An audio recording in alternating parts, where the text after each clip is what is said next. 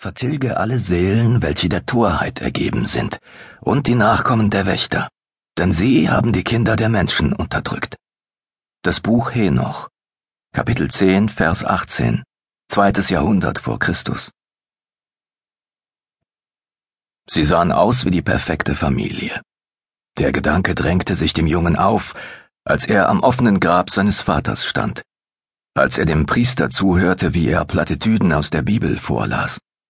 Nur eine kleine Gruppe hatte sich an diesem warmen, drückenden Junitag versammelt, um Montague Saul die letzte Ehre zu erweisen, nicht mehr als ein Dutzend Menschen.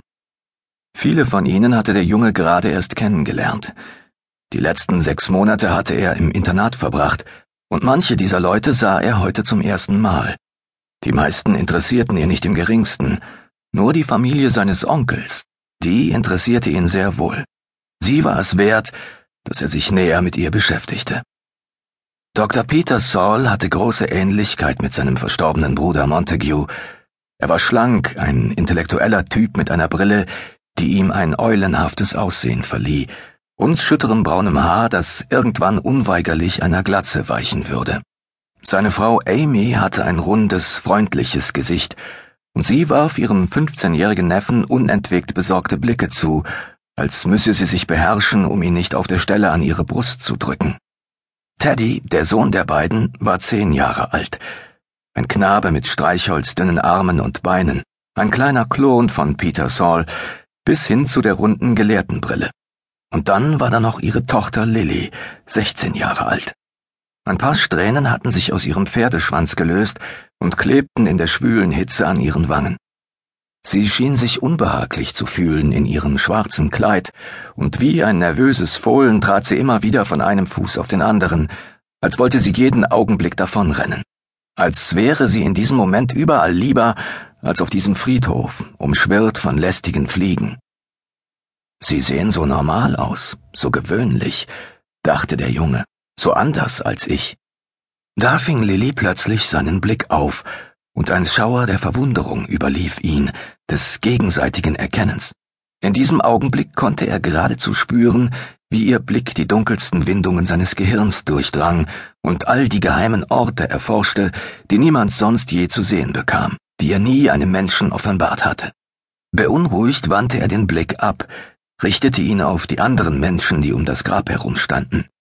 Die Haushälterin seines Vaters, den Anwalt, die beiden Nachbarn, flüchtige Bekannte, die nur gekommen waren, weil es sich so gehörte, nicht aus wirklicher Zuneigung. Sie hatten Montague Saul nur als den stillen Wissenschaftler gekannt, der vor kurzem aus Zypern zurückgekehrt war, der sich Tag aus, Tag ein nur mit seinen alten Büchern und Karten und irgendwelchen Tonscherben befasst hatte. In Wirklichkeit hatten sie den Mann gar nicht gekannt, so wenig wie seinen Sohn.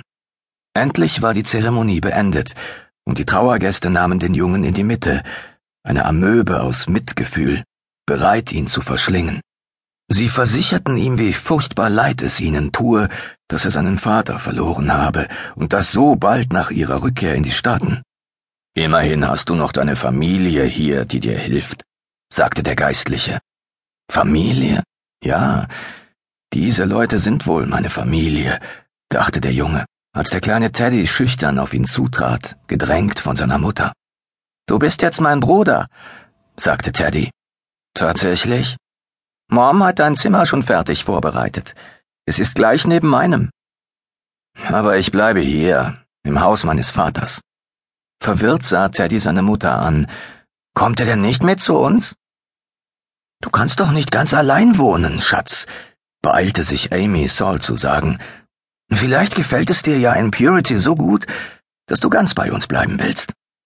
Meine Schule ist in Connecticut. Ja, aber das Schuljahr ist jetzt um. Im September kannst du natürlich wieder auf dein Internat gehen, wenn du das möchtest. Aber den Sommer über wirst du bei uns wohnen. Ich werde hier nicht allein sein. Meine Mutter holt mich zu sich. Es war lange Zeit still, Amy und Peter wechselten Blicke, und der Junge konnte erraten, was sie dachten. Seine Mutter hat ihn doch schon vor langer Zeit im Stich gelassen. Sie wird mich zu sich holen, beharrte er. Darüber reden wir später, mein Sohn, sagte Onkel Peter mit sanfter Stimme. In der Nacht lag der Junge wach in seinem Bett im Reihenhaus seines Vaters und lauschte dem Gemurmel der Stimmen seiner Tante und seines Onkels, die aus dem Arbeitszimmer im Erdgeschoss heraufdrangen.